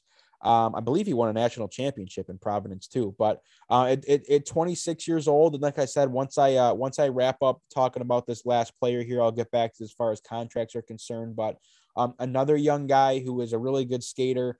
Um, I, I, I think that the Wings really like his puck moving ability, uh, and you know it's it, it's to me, you get rid of an older guy in Leddy and you bring Walman in and, and give him a shot with it with a D core that's only going to get younger as these younger guys move up. Um, and, and he's essentially got a 20 game trial going into next season to see, you know, hey, is, is this a guy that we want to keep around? And, you know, it, it could be a, a piece that you could use in the AHL, depending on, you know, how things shake out with the roster next year. If the Wings decide to bring him back, again, I do need to check on if he is coming back contractually next year as it is. Um, but I think that you get a left-handed shot to replace Nick Leddy, and you're and you're moving on, and you're feeling good. And that's the price that you have to pay to take on that second round pick back. Um, the guy that I'm most excited about, Oskar Sundqvist. Um, Sundqvist has, is, has been a part of the the Blues organization for a while now, and I believe he was on he was on the Stanley Cup team. As my computer is now frozen, as I'm trying to pull up his exact numbers here. Uh, 28 years old. He he is a centerman by trade, but as you heard Steve Yzerman talk about in his press conference, um, they were really looking for someone to fill the void on the right side. Um, so he will play right wing for your Red Wings going forward. Uh, 28 years old, six foot one, 209 pounds, it looks like, right? 209. I'm back on. I don't know where, where his where his thing just went, as my computer is freaking out because I have a million tabs open. Um, but I like the fact that he's Swedish bringing them over. You're starting the, you know, how how sweet it is. I remember that great post that the Wings used to have with Holmstrom and Samuelsson and all those guys. So um, you're bringing a big body on the right side. Not going to blow you away on the score sheet. Um, he did register an empty net goal and an assist in the game against Philly. Um, but I think that when you look at maybe if, if you want to look at him as a guy that's replacing Namestnikov, I think the area where Sundqvist really stands out is he's a bigger body. Um, he plays that right wing, and as Steve Yzerman said, they've been looking to fill that void for a bit now. Um, so you get that big-bodied right winger that is is really to me like a perennial third line checking line player um, that can throw his weight around, and I think gives you a bit more sandpaper in the lineup than Namestnikov did. Again, the, the scoring touch really hasn't been there, and you know I can try to pull his numbers back up in a second here um because they did just fall off my computer. Give me a second. Um but he's under contract for one more year after this year. I do know that. So um, if you want to look at that as like a move for Namestnikov straight up, um, you know, you might lose a bit of production on offense, but I think this is a really, really solid pickup to, to have on your third line or in your bottom six, or I would say as high as your second line. Um, yeah, six three two oh nine pounds. Uh, I gotta keep moving here for his for his stats hang on. What do you have in St. Louis? 15 points in 41 games for St. Louis this year. Again, not a guy's going to blow you away on the score sheet. His his best year was actually the 18-19 season with the Blues. He had I, this computer, guys. I, I've had this computer for a while. I hate how this happens to me because I'm just filling time. Uh, 31 points in 74 games in, in the 18-19 season was probably his, his best point production season. Um, nine points in 25 playoff games uh, when the you know, and then the obviously the Blues end up winning the Stanley Cup that he was a part of there. So um, that's a nice piece to have, especially with with losing some of that sandpaper in the lineup with with Robbie Fabbri. Um, I'm excited to see Sundqvist play again. Already two points in his first game. Granted, an empty net goal, um, but he's in under contract for one more year after this year. So um, I, that's not a move that Steve Yzerman makes if if he didn't like what he saw in Oskar Sundqvist. Like to me, that's not a guy that like oh the Blues are like hey like take this guy so we can bring Leddy on, or you know, we don't like. I I think that it was, you know, Steve Yzerman likes what he sees in this guy. I mean, you're getting a 6'3", 210 pounder over a you know 5'11", 190 pounder in Vlad Namestnikov that plays on the wing. Um, and can add a can add a bit of defensive production from you. I mean, he's a really solid penalty killer, um, and I think that the Wings will will really enjoy using him um, on the on the PK as well. But I think you definitely sure up a, a piece. And, you know, looking back at teams that Steve Yzerman's built in Tampa Bay, um, you know, having having a big guy like that that can that can eat up minutes for you and you can rely on defensively. And you know, I, I we'll see how much his scoring production improves um, from that standpoint. But those are the moves you make at the deadline. Um, and I know we've been going for a long time here on the wings, but to wrap things up, I think the guys that you might have been surprised that didn't get picked up, uh, Marc Staal being one of them, who congratulations to him, just celebrated playing his 1000th game. Um, that happened over the road trip, and the Wings had a very, very nice ceremony for him um, when he returned to Detroit at home. Um, so congratulations to him, a tremendous accomplishment. The Staal brothers are a staple in the NHL and have been for a long time. So you know, I Marc Staal's contract is up after this year. Uh, maybe with not being able to get Leddy, maybe they turn their focus to bringing Marc Staal back for another year for a very, very low price. Um, to be honest with you, I like Marc Staal, and I think that he adds a really important element to the locker room. Uh, I don't think that there is a need to bring him back and maybe I'm not looking at the numbers properly as far as what they still have left on D, because I know that having a veteran presence in the room on defense and having a guy that can or that has been in the league for a while is important to Yzerman on the back end. Um, I would be surprised if they let him walk and then go sign um, an, another guy of, of similar makeup as far as you know age and tenure in the league and the, the things that Marc Staal brings to the table, you know, namely being his defensive component. I mean, he's one of the few guys on your team this year that has a, a positive rating as far as plus minus is concerned. So um, may, maybe a bit of a shock that he wasn't moved. Um, and to me, that might that might tell me that there's a contract extension in the works there. Um, I don't know for sure. Um, or like I said, Steve Yzerman, not a guy that's gonna that's gonna you know just trade guys for the sake of trading them. Um, so the price not might not have might not have been there. I don't know what teams were interested in him and whatnot. The only other guy I would say that was a surprise, and I won't even mention like the pipe dreams of oh maybe Zadina is getting moved, but I, the only other guy would be Thomas Greiss. Um, the, the goalie movement. I mean, Marc Andre Fleury was the big move to Minnesota. Um, it, it, didn't seem like there were as many teams as you might have thought that were making big moves to to to add goaltending depth. Um, Greiss was like an easy name to throw out there because he's an experienced guy. He's you know he's older. Um, he's his contract is up after this year, so it would definitely be a rental in the same way that Namestnikov would be a rental for Dallas. Um, I highly doubt that the, the the market was in the Red Wings' favor with Thomas Greiss. He really hasn't had a tremendous year in the pipes. And with having Alex Nedeljkovic, and rightly so, that they're not playing Greiss as much. Um, and in the games that Greiss has been in, they've been very, very forgettable games. So that's the only, the only two guys that like I think you maybe could have, you definitely could have made a case for getting traded. Um, and for the reasons that I just explained, it just, it, it clearly just wasn't there. Um, so, you know, I, I, think no harm, no foul on that point. I, I don't know if Thomas Greiss comes back next year. Um, you know, I, think the Wings maybe look at Calvin Pickard as a guy that can step into that backup role. I think he's been having a pretty solid year in Grand Rapids. Um, if not, then you know, maybe it is Greiss for one more year. Maybe they go out and get a different backup goalie. Um, you know, I don't. Sebastian Cossa doesn't seem like he's necessarily ready to make the jump yet. Um, the goalie that you just drafted, obviously. Um, so you know, between him and Staal and Gagne too. Again, another guy who I don't think you were probably getting the value that you wanted for. I would have no problem with Sam Gagne coming back next year as a guy who is really on pace to outscore Phillips Zadina this year, believe it or not. Uh, tremendous penalty killer, tremendous guy in the locker room, seasoned veteran, um, and still a really solid player at his age. So um, I could see that being the case. Um, as far as contract ordeals that I that I wanted to mention that I did not talk about earlier. So yeah, there's one more year on Oskar Sundqvist deal. He's making 2.75 mil. Um, and then if you look at the side of Jake Walman, he is a restricted free agent after this year, as is Olli Juolevi. Um, so the Wings will have some decisions to make on the back end as far as who they'd like to bring back um, out of that group. Um, I'm trying to think of what else I can touch on here. Um, other than that, as far as the team makeup now, um, Taro Hirose got pulled up. He, he looks pretty good in the couple games that, that he's gotten to play.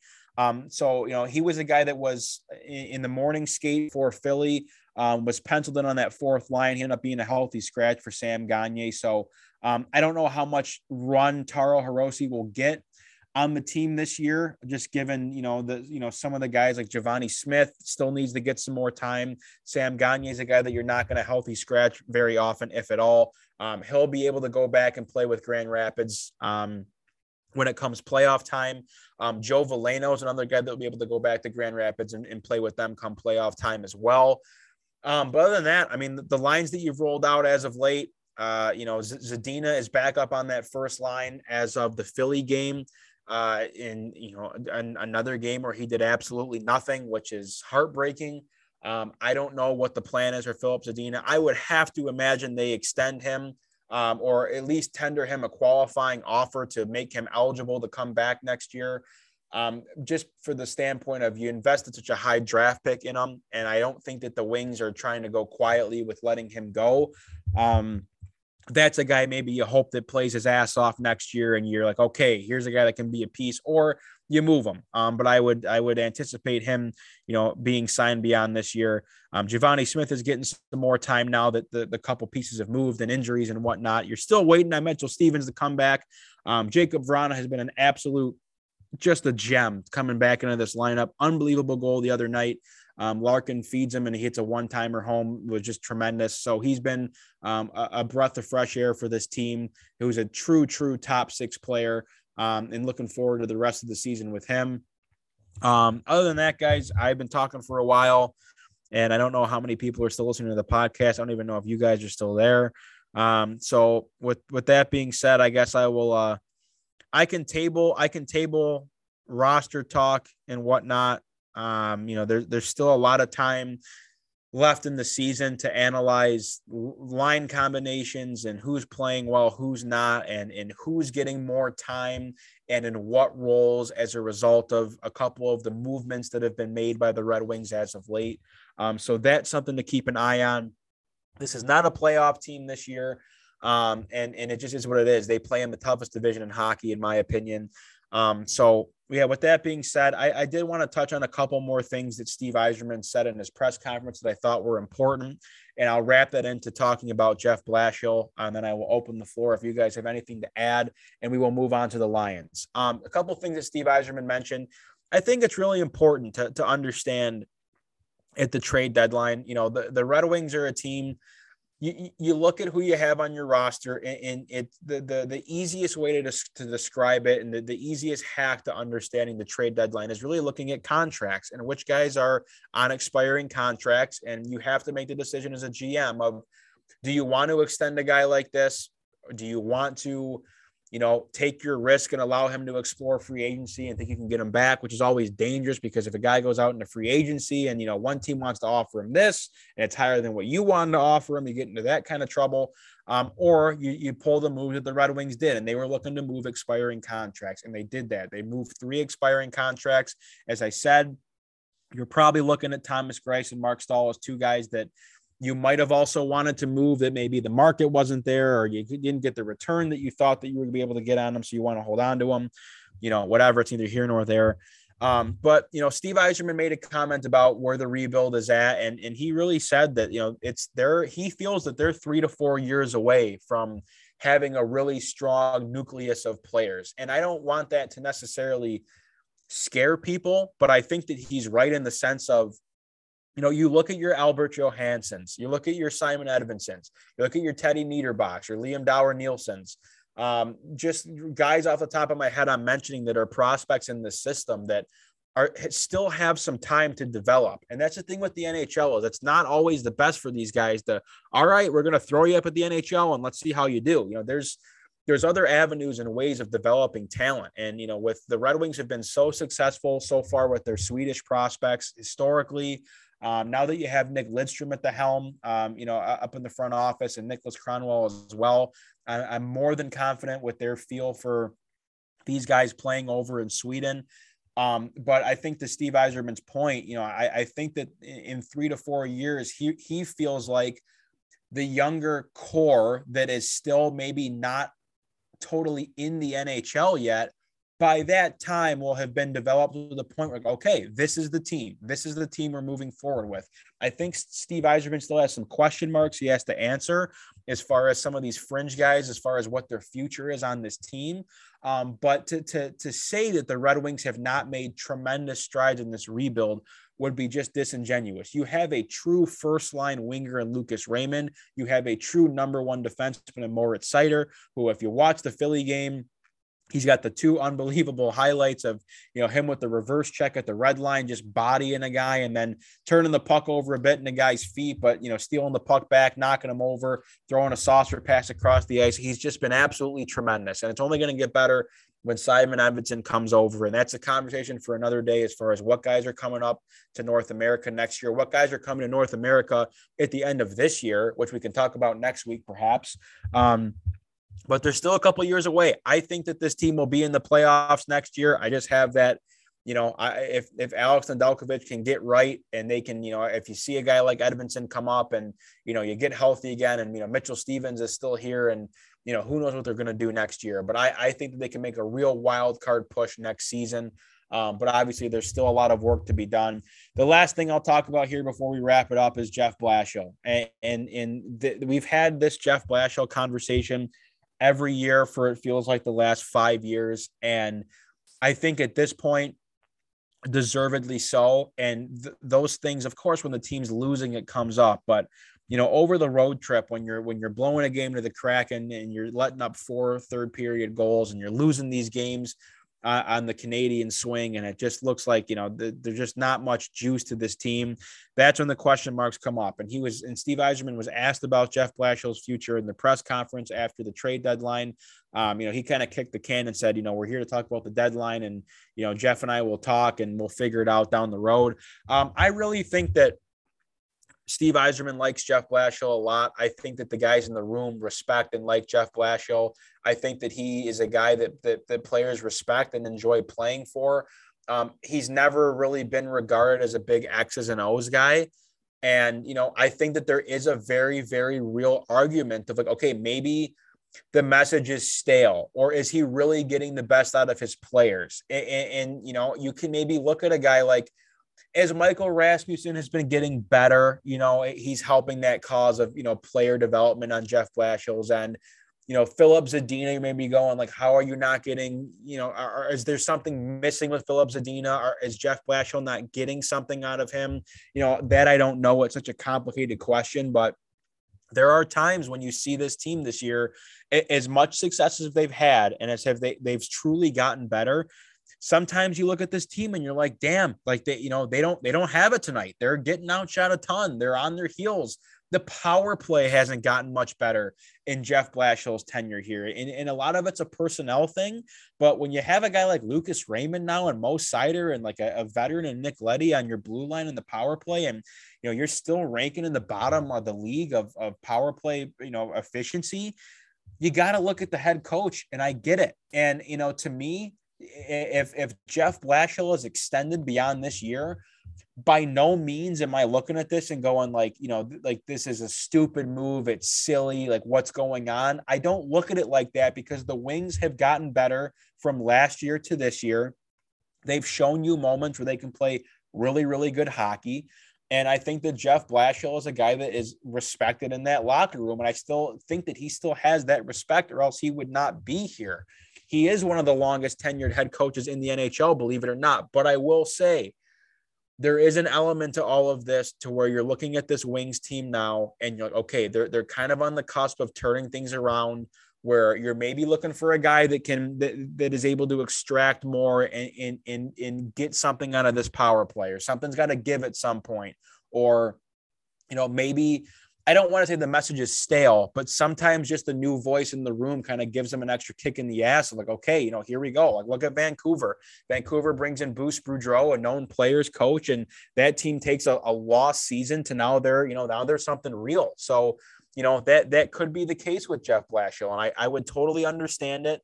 And you know, I think that sometimes it's okay not to have an opinion on things, and this is one of those things to me where you know I will at least bow my head and say, okay, I, I, get where that, that camp is coming from. If they want Jeff Blashill gone, I get it. I see it. I understand the frustration because it seems like as, as, as much as this team has progressed from last year to this year, there are still a lot of glaring things that need to be fixed and, and have not, and I don't want to say haven't been addressed, but just, you know, you, you want more, you're looking for more and you, you're getting that out of some of your young players, but from the team as a whole, you know, it, it, hasn't been there. We're, we're having same conversations about lack of goal scoring, getting scored on a ton, not having a great power play, penalty kill being average, blowing leads late. These are things that we've talked about for years now. So I get it. Who the answer is at coach, I don't have an answer for you. I don't know who's out there. Things are, you know, people move around and guys leave jobs and, and things happen. So that's yet to be seen. But again, I'm not, it is what it is. So, yeah, I, I don't have much more for Wings talk. I've been talking forever, but it was a big, you know, big week with the trade deadline, and we haven't talked Wings in a while. So that's all I got. If anyone else has anything to add, great. If not, we can move on. I do not. I am gonna turn. What's it called? Rabs. What's up? Would you rather the Wings went out and got Gerard Gallant last year, or would you rather have Jeff Blashill for another year? Yeah, I would rather have Gerard Gallant. I mean, he you've seen. Didn't we talked about we talked about this last year though, and they decided. I don't understand, and I get I I, I it might, it's pretty easy to coach the New York Rangers these days with all the talent they have on that roster. So I'm not going to act like it's the same challenge that Jeff Blashill has in Detroit. I'm just saying I feel like Gerard Gallant has proven at multiple stops that he is able to get the most out of his four lines and Jeff Blashill, the wins have improved. I think it also comes with the fact that you have a stud rookie defenseman and a stud rookie scorer, and your captain took a huge step. And I don't think that necessarily has anything to do with Jeff Blashill. Yeah, that's fair. I mean, I know we talked about him being a guy that could uh that could potentially take over the coaching reins if Jeff Blashill were to um, be removed from his spot. And obviously, the Rangers picked him up, and there was no coaching vacancy in, in Detroit. So, you know, and that's a, a Gerard Gallant played for the Wings. I, am pretty sure he played when when Steve Yzerman played here as well in that same type of era. Um, yeah, yep. I mean, he's he's had tremendous success with the Rangers. That Rangers roster, you know, they went through a, a rebuild that was, was kind of not as not as significant as the Red Wings. They kind of put the pieces back together um, a bit more quickly, and you know, they were helped by having you know back to back years of incredibly high draft picks. Where you get Lafreniere and Kaapo Kakko. Not that Alexi Lafreniere has been all that special so far, um, but yeah, I mean, that's a guy that I you know, especially in hindsight, what you would like to have, and who knows where this team is um, with him at the helm. I just think that Steve Yzerman is is is has a good feel for where his team is right now, and, and understanding that they're still you know a couple seasons and off seasons away from really putting the pieces together and figuring out who the young core is that's going to drive this team for the next 10 to 15 years um, and and, and it wasn't a priority on his list to to make a move and shake up the the coaching situation so i would you know i would actually I would not be surprised if this was Jeff Blashill's last year here. I, I wouldn't, um, but I would not be mad if he was back for another year. And I just, again, I don't think that the team is there yet to where you can justify, okay, the coach is killing them. I don't think it's there, but I, I hear the other side. I hear the argument. So that's where I'm at. And uh, with that, I guess we can move on to Lions talk. Even it's like the funny thing with the NFL. First of all, I know we're a Motown Rundown podcast. We talk about the Lions, but there has been so much going on in the NFL with quarterbacks moving around, and, and you know Tyreek Hill gets traded today, and so many different things. If anyone wants to talk about anything, go ahead. But I think the priority here is obviously the Lions. The draft is still like a healthy month away. And it's funny because like it feels like that we talk about the NFL draft for so so long because everyone loves football and there's always so much to talk about. So um, I know Trent will probably take us through a lot of the the moves that the Lions made as far as re-signing and signing and um, all that good stuff, and then we can talk about you know a little bit of the draft at the end. But I guess Trent, I'll turn it over to you so I can take a breath here and we can you know get someone else in the mix. Well, yeah. I uh, by the way, great job on the wing stuff. I'm sure there's a lot of people that really appreciate that. Um, I I will say here's what the Lions have done in the last, you know, three weeks since we've talked. They brought back Charles Harris, and that was a big priority for me. That was one of the probably seven things on my offseason checklist of things you must do. Uh, this is a guy who had 65 tackles last season, seven and a half sacks, and you get him for great value. Two years, 17 million. So it's kind of like, hey, the Lions are in this spot where they came on strong last year. You know, they're going to roll into next year with somewhat of a easier schedule, and they're going to try to like you know, make some stuff happen here. And the division has shaken up a little bit since we've last talked as well. But um, I, I, just think that's great value. That was a guy that played his ass off for Dan Campbell. A guy who was vocal all year about how he loves Dan Campbell. You have to bring him back. Now, Tracy Walker, you bring him back on a three year, $25 million deal. I would have given him even more if he wanted it because I just have, and I, and I think all three of us have kind of been in agreement that Tracy Walker has never been the problem back there in the secondary. We're talking about a Lions secondary that's kind of been shaky for shaky at best for the last three years. And Tracy Walker has been one of the very rare Bob Quinn slash Matt Patricia guys that has panned out. So you give him three years, 25 million, you know, just over 7 million a year. He's, he's, uh, he's serviceable. He's very, he plays hard. He hits very hard. This is a big thing. And then, you know, I, I'm of the, you know, we'll get into the draft stuff later and next week and the week after that and everything. But I want to take Kyle Hamilton in the first round, which is why I am all in on keeping Tracy Walker because I think he just needs a competent guy back there with him. Uh, uh you know, someone other than Jayron Kearse or Will Harris. I need someone back there who's a stable athlete who, who can actually compete on Tracy Walker's level. Then you as far as guys you sign rabs uh, there's been a few but i want to talk about the two main ones that's dj chark one year 12 million you bring him into basically great signing. great signing collins i completely agree you bolster your wide receiver room which was the weakest room going into last year, and it probably still is. But you see the chemistry that Amon-Ra St. Brown and Jared Goff were able to build towards the end of the season. And then you also bring back Josh Reynolds. And then you bring Chark in to be kind of your quasi number one. So I love that move. You didn't overpay. It's a prove it deal because the one problem with Chark is his health. So you basically say, hey, we're going to bring you in for one year. We'll give you $12 million. And if you perform well, we will bring you right back because we have the money to do it. And if there's one thing we know about the Lions, they have a lot of money all the time because they're just Lions.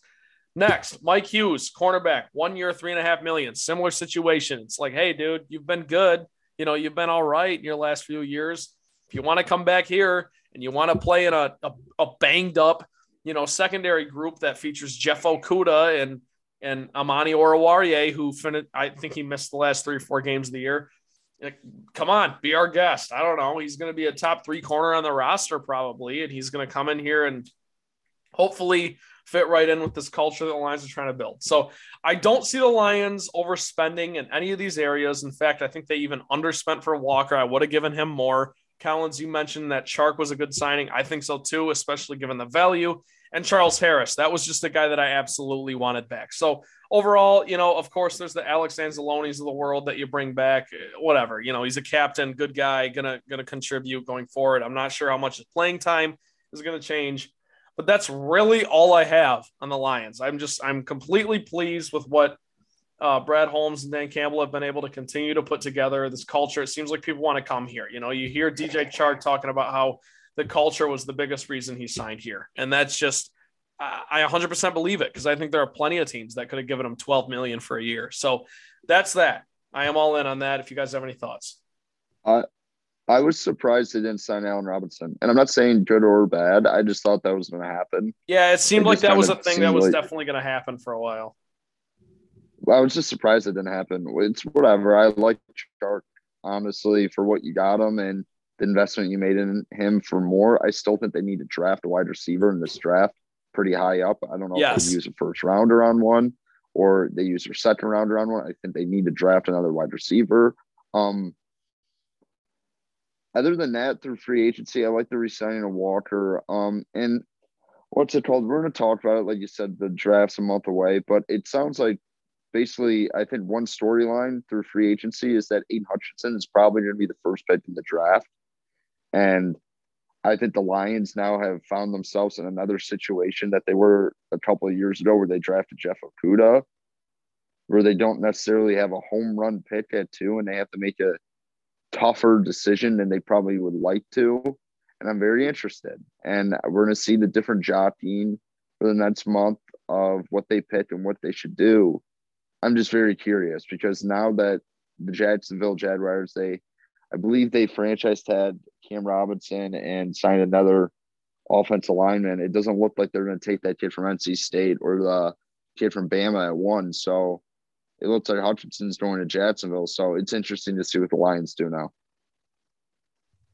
Yeah, I as far as the signings are concerned, I think Chark's a good signing. I mean, you need to. There's obviously a need at wide receiver, and I was surprised too with not getting Allen Robinson. It's, it seemed like you know that was a name that could potentially come to the Lions too, and I would have been fine with either guy. To be honest, I think these are two guys that um, in, in Chark and Robinson that probably were playing a bit below their potential as of in, in recent memory, especially Allen Robinson. So, you know, I hope that maybe in a bit of an elevated role where, you know, you know the eyes are on them primarily to catch balls, and obviously you have Amon Ross, St. Brown and TJ Hockenson. But I think that the thought process is you bring these two guys in, you know, they're they're they're. Or if you were to bring one of the two guys in, and obviously you bring in Chark, I think that they you know, have are going to have a bit of an expanded role, knowing that they're a primary ball target versus you know a second, third guy in the depth chart. And it was weird that Allen Robinson like wasn't getting the ball as much. It didn't have a great year this last year with Chicago because I think he is a tremendous talent. Um, and had a very underwhelming year. So uh, could be a great change of scenery for the for you know Chark and you know uh, Robinson wherever he ended up going to. Um, you know, just for the, for the ability to kind of resurrect their careers and, and make a statement here in a year. Hey, Rams. Um, Rob, Robinson yeah. went to Matthew Stafford and the Rams. That's right. He did because Robert Woods is out there too. That's right. Woods is gone now. Yeah, good for them. Good for them. Um, yeah, other than that, I mean, like I to, to be honest, Trent, and maybe I'm completely off base. Like I just like I don't think any of the guys the Lions signed were like impact players. I you know I like I get the whole Alex Anzalone thing and he's a captain and he's been with Campbell and he's been with uh, Aaron Glenn and but like he's not a guy that is a game breaker for me. He's you know just another slower guy, older guy. Well, like, look, I, look, not, look. I don't think that they've had any impact signings to be honest. Okay, so Rabs, here's the thing. Two things. Number one is when you get to this situation where you are a fourth place team and you win two games, was it two or three games? I always get tripped three, up. I think. I think you, you I don't, it doesn't really matter. The point is you win a very low amount of games. And when you reach that next offseason, you're, you're, you're not necessarily trying to like play the marathon. You're, no, no, no. Let me, let me walk that back. You're not playing the sprint, you're playing the marathon. And the thing is, especially with Aaron Rodgers coming back, it would have been very easy for the Lions just to be like, oh shit, like full panic mode. Like Rodgers is back for another three years. We gotta like spend money because literally that's what Quinn and his uh, regime did. So I am fine with this. I'm fine with building through the draft as we have seen guys like Alim McNeill and Julian Okwara and Derrick Barnes and Jerry Jacobs, the unsigned free agent, and AJ Parker. And these guys really get their chance drafted by you know the the uh, this this new regime we got here and Brad Holmes and, and Dan Campbell. So I I turn it over to them and I let them handle most of the situation. And as far as impact signings go, Rabs, you're right in that there's no guys that pop off the stat sheet at you. But I I I, I got to tell you, bringing back Tracy Walker, he's been one of your most consistent. Yeah, I like players. that. I got no Yeah, problem with that. He's he's been one of your most consistent players, and I would say you're only above average player in the secondary from the last three years total when you look at it. I mean, if you want to throw flukes out the window, he's been the one guy who's been constant.